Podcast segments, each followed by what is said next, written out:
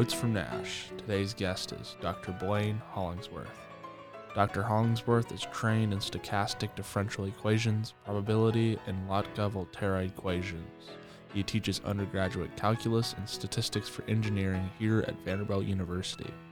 We discuss the nature of mathematics, the toll of constantly thinking like a mathematician, and learning to question our assumptions. Thank you, and please enjoy my conversation with Professor Blane Hollingsworth.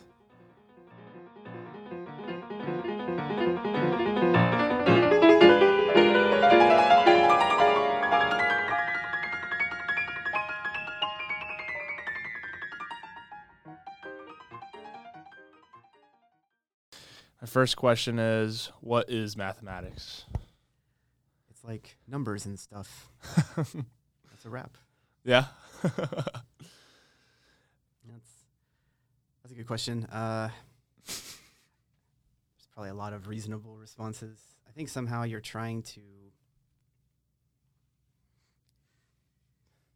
describe general or abstract or universal kinds of patterns, mm-hmm. Connections between things. And when we're usually talking about math and its definitions, a big question, which actually Cooper asked you in class one day, was Is math discovered or created? And, and maybe even before you answer that, describe what the distinction there is and what the question means.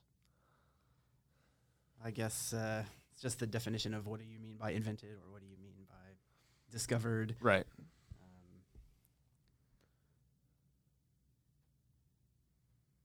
I guess ultimately, in and of itself,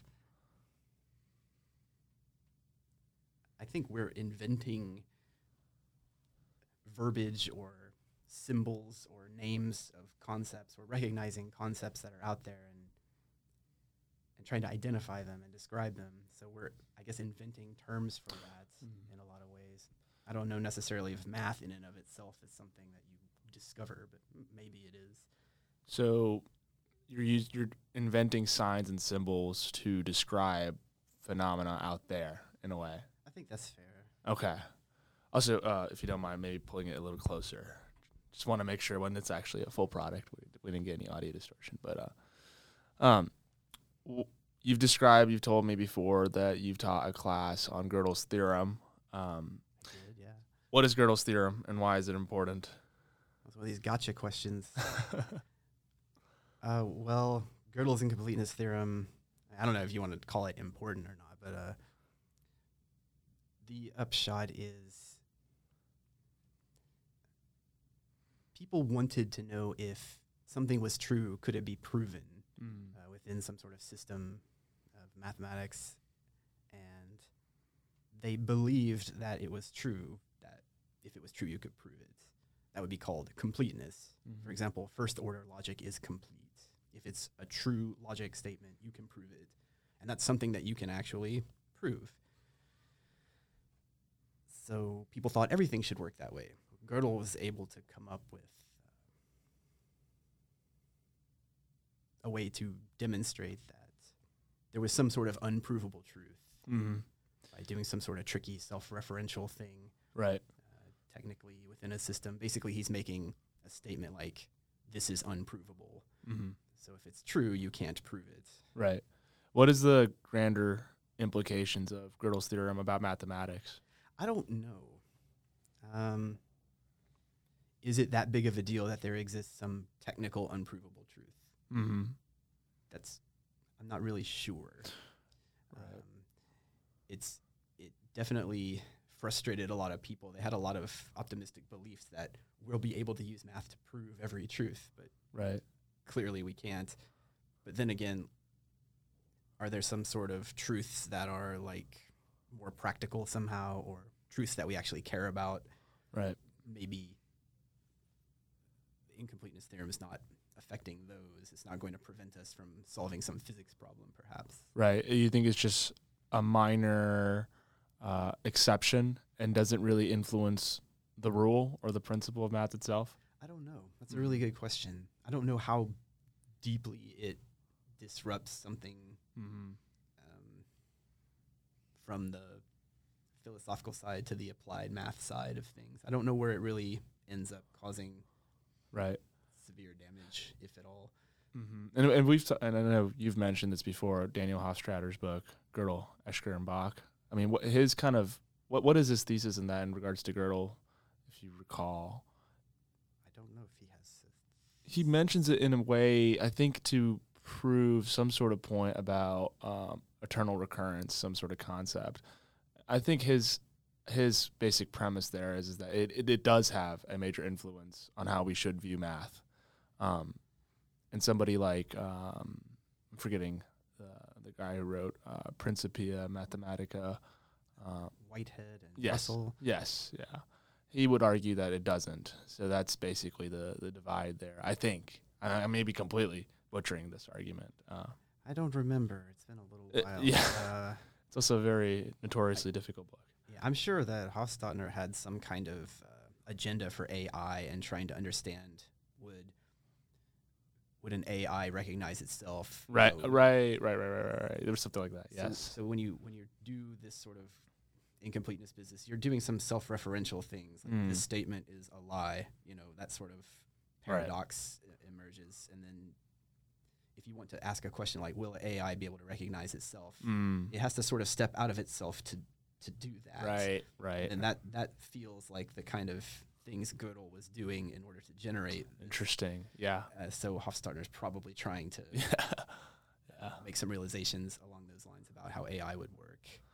Well, I also now know that I was mispronouncing his name for many years, so that's good.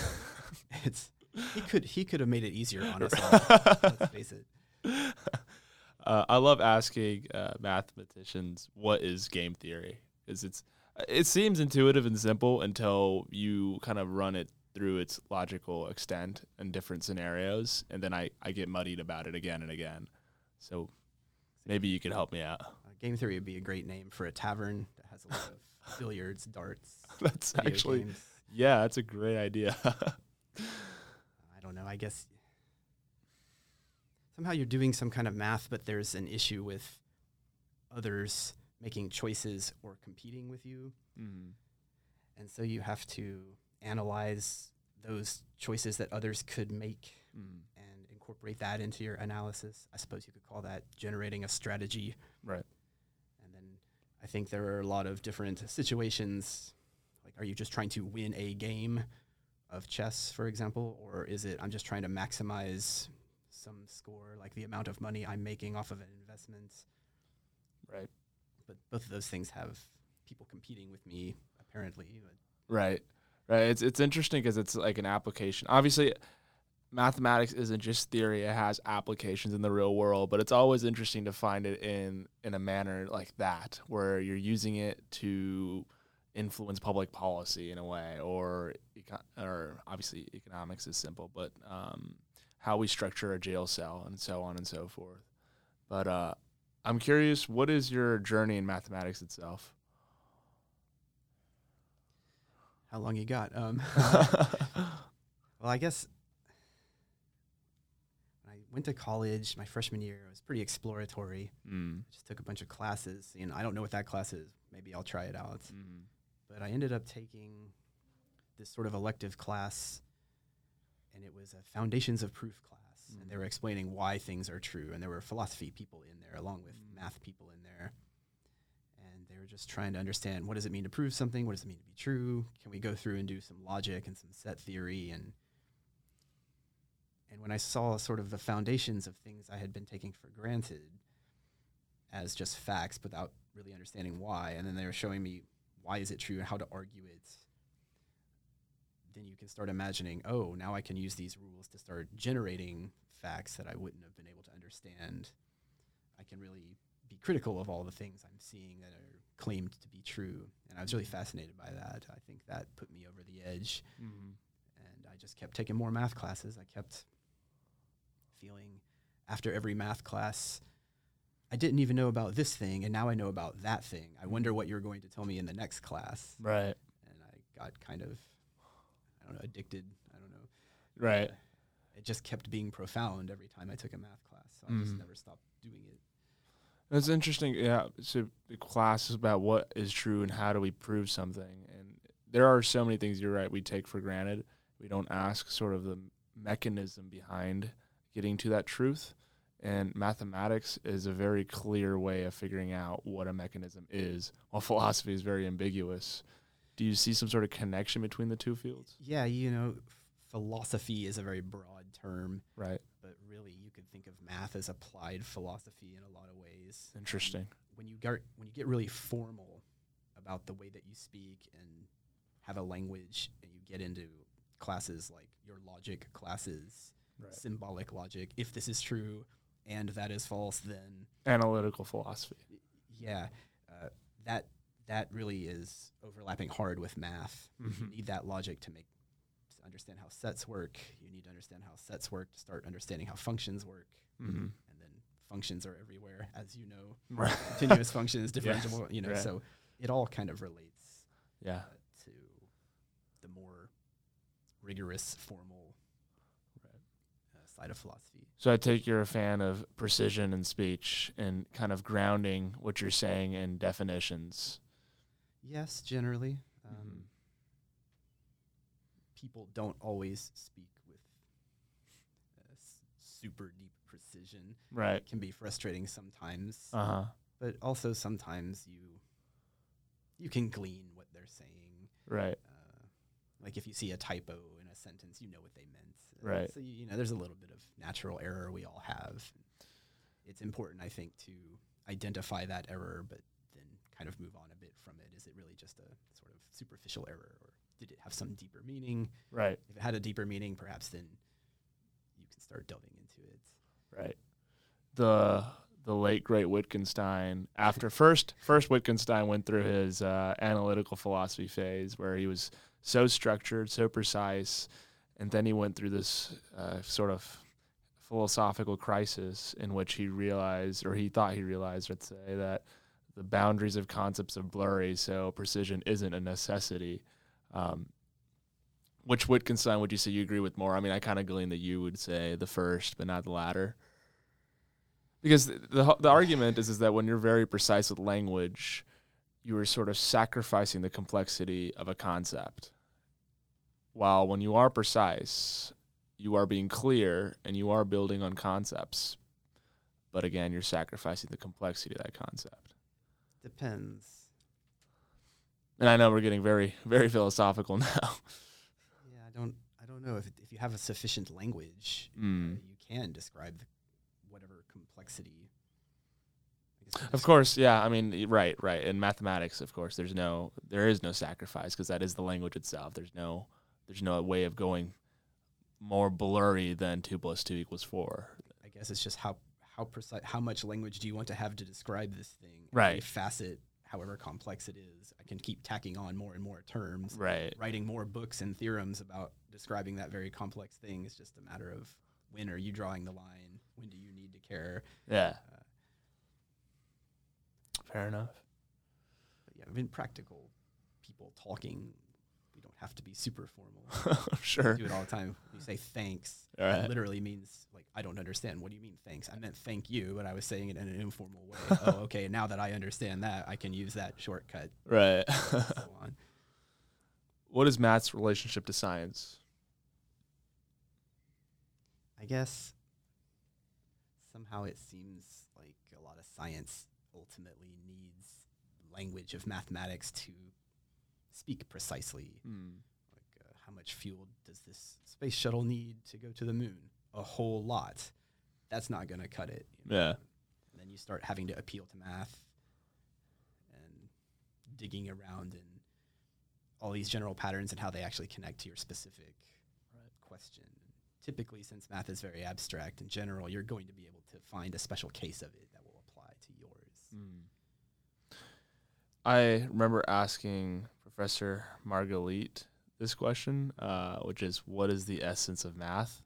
And he told me to he didn't have an answer and to come back to him afterwards. And after an hour long conversation, we got back to it, and I believe he still had a troubling time and answering this question because there's so much going on in mathematics. So now I I make it my goal to ask everybody, anybody I know who's a mathematician, this question. What is the essence of math? And you can interpret that however you like. We're being blurry with the concepts on purpose. Who says that there is an essence of math? Like, where is your Sure. 17th leg?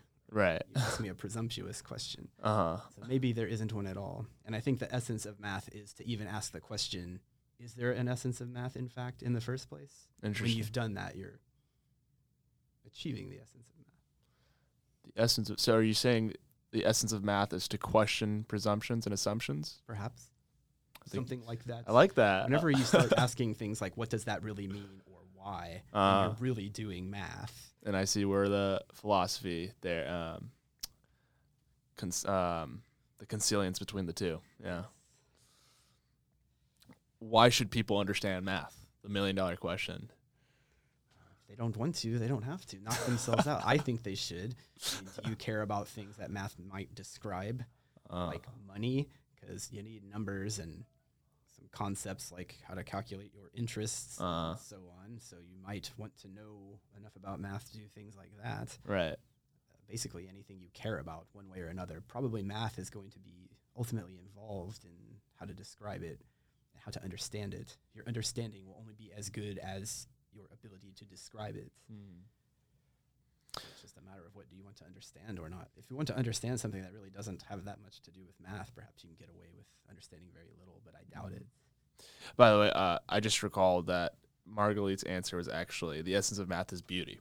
Actually, which was a surprising answer. That's why I keep asking people that. But uh, what what would motivate you? What has motivated you um, to keep sticking to math? Is it again going back to that idea of it gives you answers and makes you question assumptions and understand where those assumptions come from, or something else?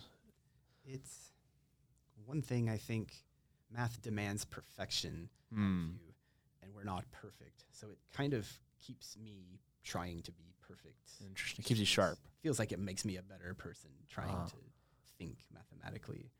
Um, I do also think that it helps me understand everything around me better. Like if you can understand some crazy math, then it's probably not difficult for you to do other tasks in your life. Understand a New York Times article. uh, so uh, I feel like it does, as you're saying, keep me sharp in a lot Mm. of ways. It's also fascinating to uh, keep thinking about it. Every time you think about it and you see yet another connection or another pattern, it's it's always it's always just fascinating to keep making Mm. more and more recognitions. The more patterns you see, the more you can see. When you say it makes you a better person, are you referring to it in the sense that, it, it, like we said, it keeps you rationally sharp, or do you see that bleed over to other parts of your life?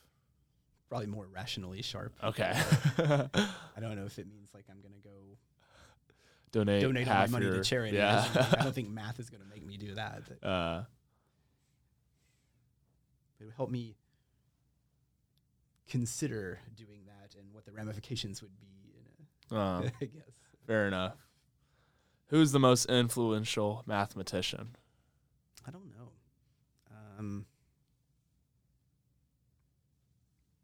I guess somebody very historical, Euclid or somebody. Um, it's hard to argue that people like Newton and Leibniz were not Sure. super influential by inventing calculus.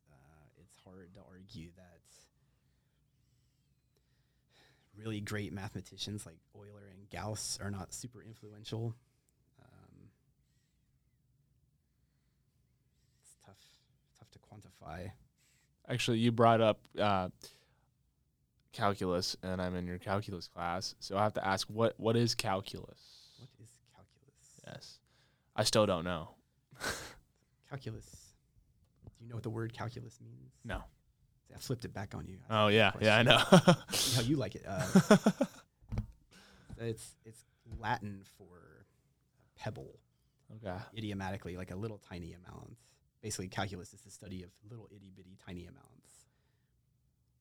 So a derivative, for example, is a little itty bitty tiny change Oh, that's x fascinating. over a little bitty tiny Yeah. change in y. That's great. I, I when I think about calculus, I think about movement. Um, it always seems like you're calculating some aspect of movement, But the fact that you said pebble and little, that makes a lot of sense. You're getting like samples of things and try to use that sample to figure out some characteristic of the larger thing. That's fair enough. You usually can't. Uh, you usually are just focusing on one instant of time. Okay. Like one little tiny change in time, like a nanosecond. How fast did this thing move in a nanosecond? And that's sort of like an instantaneous rate. You Mhm. care about things happening at some instant in time. That's how you can use calculus and derivatives to start describing that. Mhm. Even in future calculus, they'll do things like integration. But you have a weird object and you'd like to understand the area or volume of it. Right. Like how much gas will this crazy gas tank hold? Uh, Um, so what you do is you just think about it like a whole bunch of little tiny cubes or a bunch of little tiny rectangles, and then you take the area of all the little rectangles or the area of all the little cubes, and you add all of those up. And there's a way to do that. right. I love that definition. Um, I'm gonna ask you the easiest question uh, of the day. Oh, good. Uh, what is the meaning of life? That is the name of the other tavern that I'm going to open up. right next to game theory. mm-hmm. Yeah. Uh, I don't know. That's a good question. Again, mathematically, who says there is a meaning? this is very interesting. I think I'm going to the bottom of a mathematical nihilism. No. That's right. The essence of math, pure nihilism. Yes. that's it. Would that be your answer? Because that's Uh, that's a very that's a bold answer. If there's a meaning to life, perhaps Uh huh. might be trying to do your best to identify what makes you happy, something that you can look back on and feel good about. Hopefully, with a minimum of pain to others. It's hard to say that as a math professor. well, there, there's maybe some short-term pain, but there's going to be some right. Right. Like math, learning math is the worst, but understanding math is the best. And right- So I- yeah. Yeah. Yeah. always like th- three fourths of the way through a math class, I was always like, "What am I doing? Uh, I I must hate myself." And then after it's all said and done, I'm so glad I did that, and now I have learned so much. Do you believe something can be true outside the realm of mathematics or science? And then now you can ask me, what do you mean by true? Yes. And Pretty much gonna say, I don't know what you're talking about. There's a there's some issues with defining truth. right. Uh, yeah. But define it as you may. Just trying to think about what it means. Well, I, I, the reason why I ask you is because when I ask you what is the meaning of life, you immediately said, "Who says there has to be a meaning of life?" Which um, made me tongue in cheek, but in a way, it's it's kind of going to this point that what sort of what do you what sort of hard evidence are you bringing that this is a legitimate question? Is that fair enough? Yeah. Um, I found that a lot of time in philosophical questions like this, pretty much if you say there isn't one, then that just terminates the conversation immediately. So why don't we suppose that there is one and then argue about it? Uh huh. Uh, usually you're just trying to think about things. Right. You're not just saying, I don't believe there is one, the end. You know? uh, Right. That's true, actually. Yeah. Because if it was, that, that is funny. Yeah. So then, what what is the sort of reasoning behind the the way you approach that question? And I know we're doing a meta move now, but like, what I'm trying to understand the reasoning how I approach the question of of the meaning of life. what is the meaning of life? yeah. Like the first thing you said was who says right. I'm kind of trying to get to the bottom of that. Uh, it's just the math, mathematician, hypercritical Uh huh. I guess I, it's just maybe reflexive or experience. There's Mm. all the time you're asking a question is, what's the biggest number? Well, there isn't one. So you might have asked a question that doesn't have a real answer. So all the time you're trying to think about things that Mhm. were presumptuous inherently. I see. It's easy to do that. So then after a while you start even asking before I say what i- is it is, is there one? Could there be one? How would anybody know? Just Interesting. sort of refining of the way I think about questions in general from math experience. This is kind of breaking my brain a little bit because typically, like, this is very interesting because usually I think we're all very satisfied and happy to just kind of run on presumptions and say whatever we'd like to say about things. And so, sitting with this a little bit. Um, so maybe I'll try to reformulate this last question again, and you can tell me if I did a good job or not. Sure. But so then, is there a way to talk about or prove things, big concepts like let's say God or which political policy is okay or correct without having any sort of evidence prior to it? Any sort of concrete evidence? Is it okay to run on presumptions and prove something? This is I'm really just messing with words right now. Yeah. Trying to get at it hopefully. So maybe the you can make assumptions. Uh-huh. Assumptions are like that is true. Sure. I am assuming this, and then from this assumption we can make conclusions. Yeah, yeah, yeah. So can we you come can make suppositions. Uh-huh. typically, suppositions are more like temporary, hypothetical things. Uh-huh. So it kind of depends. They're, they're really amounting to the same thing. We're taking something as fact and trying to do something with it. I guess is that what you mean? Yes, yes. So if I don't have any foundation upon which to base anything, it's sort of difficult to infer or deduce things from it. I'd have to have some kind of basic evidence or some kind of basic fact from which to begin. Like something even like we exist and can communicate with one another. Okay, fine. Is that some sort of evidence or place from which we can start generating information to have evidence for something or even prove it, depending on what you mean by prove? Uh-huh. So in summary then it's nearly impossible to prove something outside the realms of science and mathematics. I don't know. Depends on what you mean by what's proof to you. I have a thesis statement and I'm bringing in evidence and saying that this is true or this is correct. You have a sufficient amount of evidence to Uh-huh. uh, decide it's true. Mhm. Well, that's basically what statistics is all about. Sure. right? What is enough evidence for you? Uh, we'll get down to the numerical nitty gritty of that and establish some sort of numerical.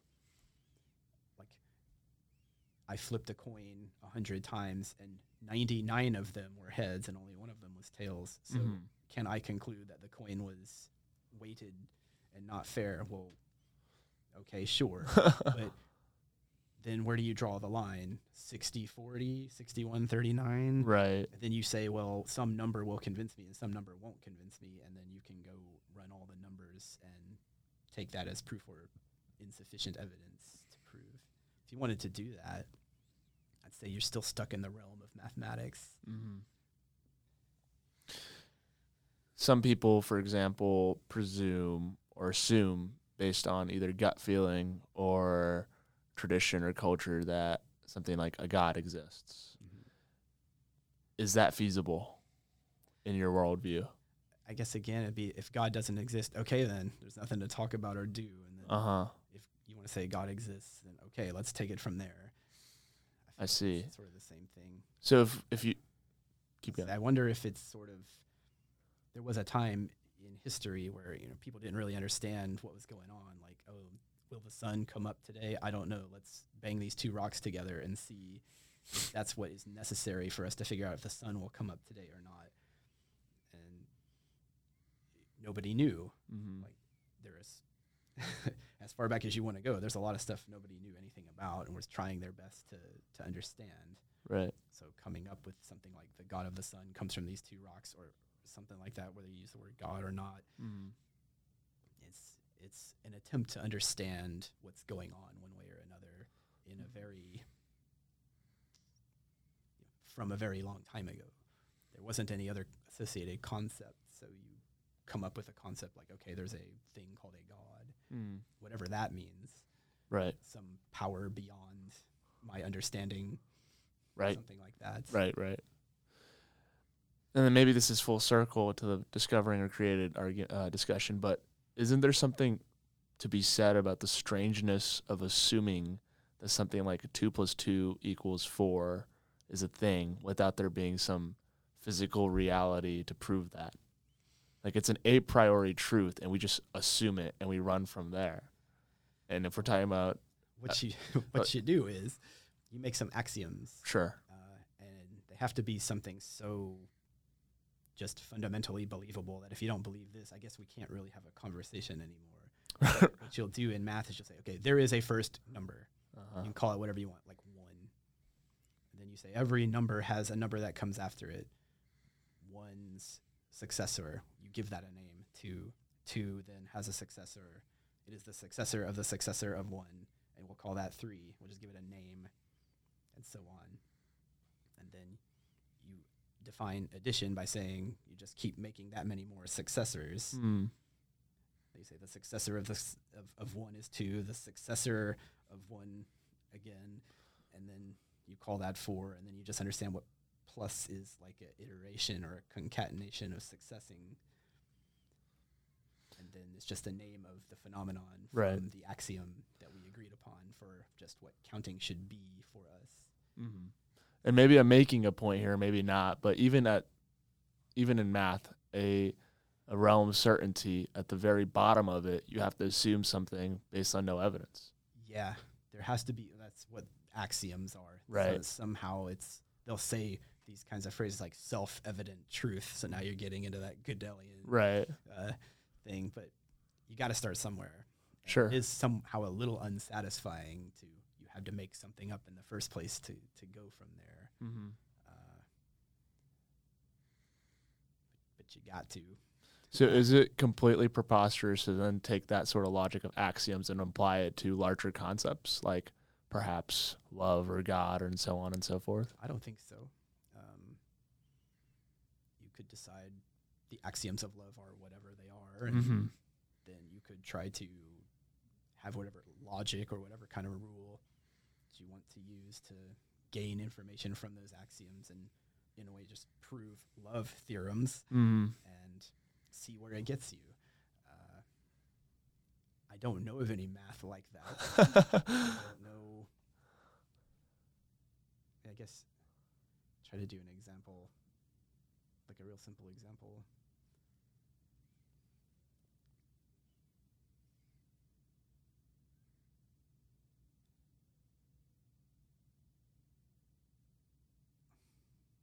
trying to come up with some axioms that, with some logic, clearly make right. statements that could help you understand whatever love or whatever you're Right, trying right. to study might be And don't worry, this is edited, so don't. edited. Oh, so I can just curse freely. Yes, yes. I I don't see why not. right, I, right. I don't have a good example. No, yeah, fair enough. Improvise one. Right. Okay. Well, I think we did sw- sweep the floor there. Um, was there anything else you wanted to talk about or something that stood out? I don't know. You're the one asking all the questions. Right, right. I'm just trying to. Um, what? Uh, well, this is. I should definitely ask this. Why is math hard to understand? Maybe it just goes back to it demands perfection, and we are not perfect. It's just can you get more perfect? Can Right. you be better at not making mistakes? Uh, You, you know, we're always making mistakes, especially trying to do math. Mm. So that's what makes it hard to learn. Also, it's it's pretty unforgiving. It's like, have you seen this once? Yes. Well, then let's move on. Well, maybe you didn't really understand exactly what was going on at the time. Right. I think it's virtually impossible because you don't see why you care about a fact yet because you don't know how it's going to connect to other facts. So it's almost like you're constantly waiting for a conclusion that you're never going to get because Mhm. even if you do here's fact 1. Okay, I don't I can sort of take it at face value, but I don't see why it's useful yet. Okay, well here's how it helped me understand fact 2. Oh, I see. Fact 1 now makes a lot more sense to me because I can take for face value fact two, but now fact two is still not really clear in my mind until fact three. Now I see why fact two was important. So you're, you're always sort of at the vanguard of not really understanding as well as you could the math. to stay on that logical line the whole time requires so much mental energy is another thing I've noticed. It's like you have to stay on the rope while you're in the waves and when the water gets really rough, you got to still keep holding on. And that requires a level of energy that is very training. Um, Yeah, it's it's hard. Uh, you're right. You have to really get immersed in it. I've noticed sometimes when I was really thinking hard about math, I I virtually had to decompress, like go mhm. back to human being mode from math mode. Mm, Um, it's kind of strange. right. You have to take a lot of breaks if you're really doing a lot of mathy thinking, because your brain will kind of just run down. Mm. It takes a lot of mental energy. You have to pretty much every hour. I would at least take five, ten minutes and just go walk around Mm. and try not to think. It's just it's like pouring water on a wet sponge. It's not going to to accomplish anything. Describe to me that mode that you just said when you're in an intense math and you try to step out of that. What does that mode feel like? It's very robotic. You know? Yeah. It's sort of like when we say, "What's the meaning of life?" and I go, "Who says there's a meaning?" of Right. do you mean there is a meaning? What do you mean by life? What, I caught you while you were grading, probably. well, when you when you are when you're doing that Yeah. a little bit too much, like what's up? What do you mean by up? Up is a relative concept. you know? Like when you start talking like you're still in this math. Those are the conversations at the game theory uh, tavern.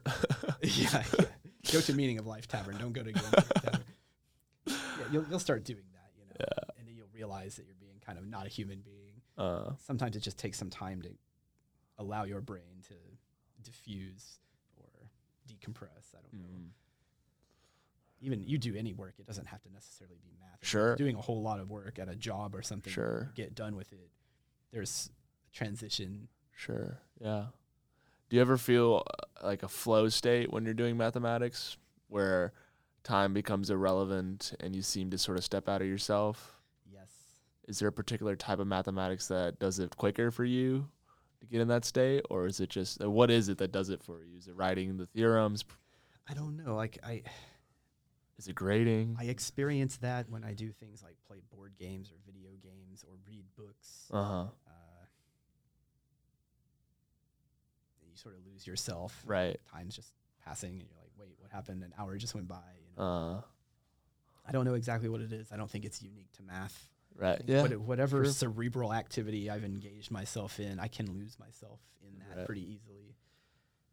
do you have a f- do you have a favorite book of all time Favorite book of all time? Goodness, I don't know.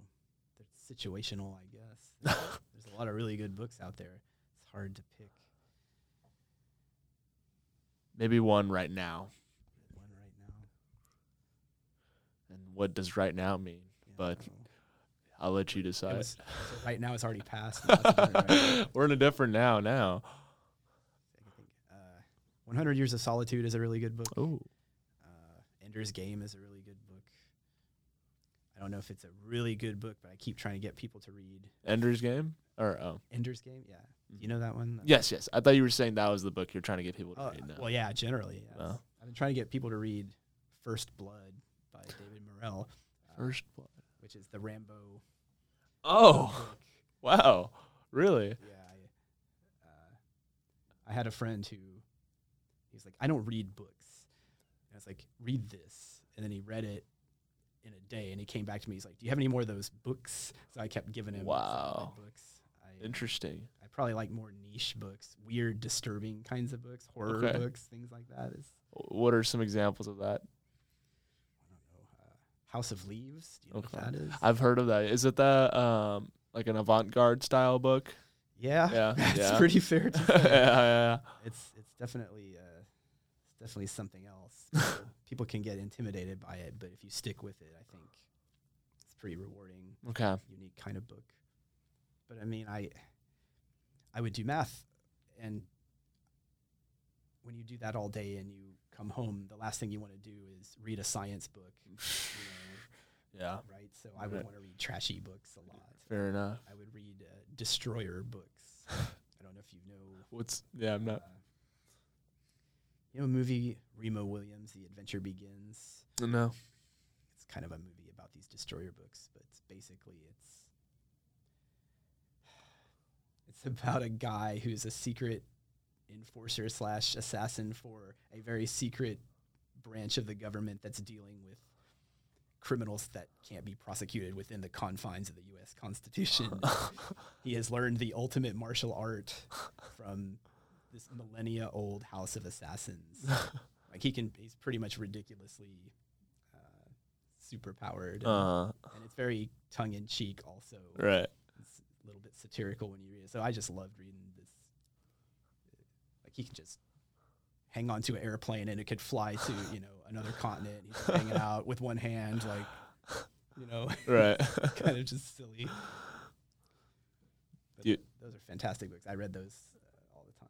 Those are some very yeah, those are very niche recommendations. Yeah. I, I love niche book recommendations because I'm tired of hearing uh, The Great Gatsby, which is a god awful book. I didn't. I didn't much care for it. Yeah. I was in tenth grade and they forced me to read it. So maybe if I had decided to read it, maybe if I were a little more mature, I would have liked it a little more. But I don't know. I don't see myself ever liking that book. But um, do you have a favorite movie of all time? I feel like that's an easier question.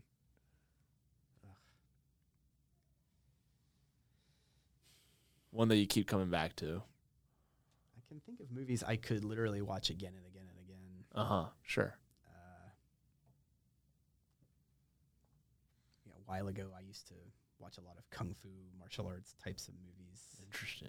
So I would always try to get people to watch specific ones in the same way. Okay. like Jackie Chan's Dragons Forever or uh, Iron Monkey is a really good Uh, kung fu movie. Yeah. Story of Ricky, Ricky O. I don't know if you ever saw that. No. One.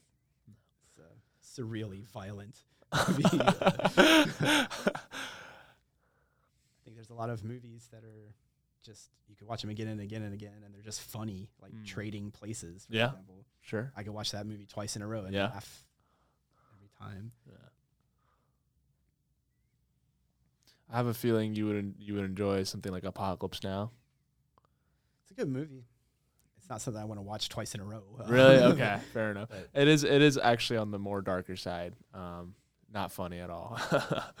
I could probably watch Full Metal Jacket twice in a row before I could watch Apocalypse Now twice in a row. oh, right, right. Full Metal Jacket. Yeah. Well, I read the book for that, by the way. It's called You- The Short Timers. It's for Full Metal Jacket. really, it was based on a book. The short Yeah, time. like it's very tersely written, like a journalist would write, and it's very, it's a very short book. Uh, unlike the movie, it's about twenty percent of it's in training, and eighty percent of it is In more yeah. interesting. It's, there's a lot of extra stuff in the book that's not in the movie, and the more Right.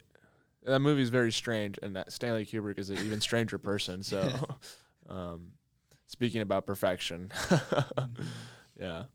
Um, and I thought you were actually referring to the book for Apocalypse Now, which is Heart of Heart of Darkness, Darkness, yeah. which is I cannot read that. I keep trying to read it, really and I go, man, what what was happening on the previous page again? And I just I don't know why.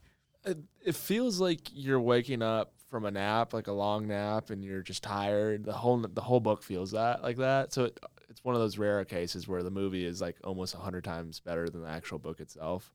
Um, I think Fight Club's another example. I was that. about to say, yeah, thought Fight Club was a better movie than a book. yeah, yeah. Well, Professor Hollingsworth, this was a great conversation. Uh, my mind was broken and put back together. Good. I'm glad the latter happened and the former. Um, I learned and it was fun. There are not many things that are both, so thank you very much. Well, that's a wrap. Thank y'all so much for joining me this week. This was a fun conversation. It was an unorthodox conversation, but that's what I loved about it. Uh, hopefully, you will join me again next week for another interesting, intriguing, and hopefully surprising conversation. Thank you.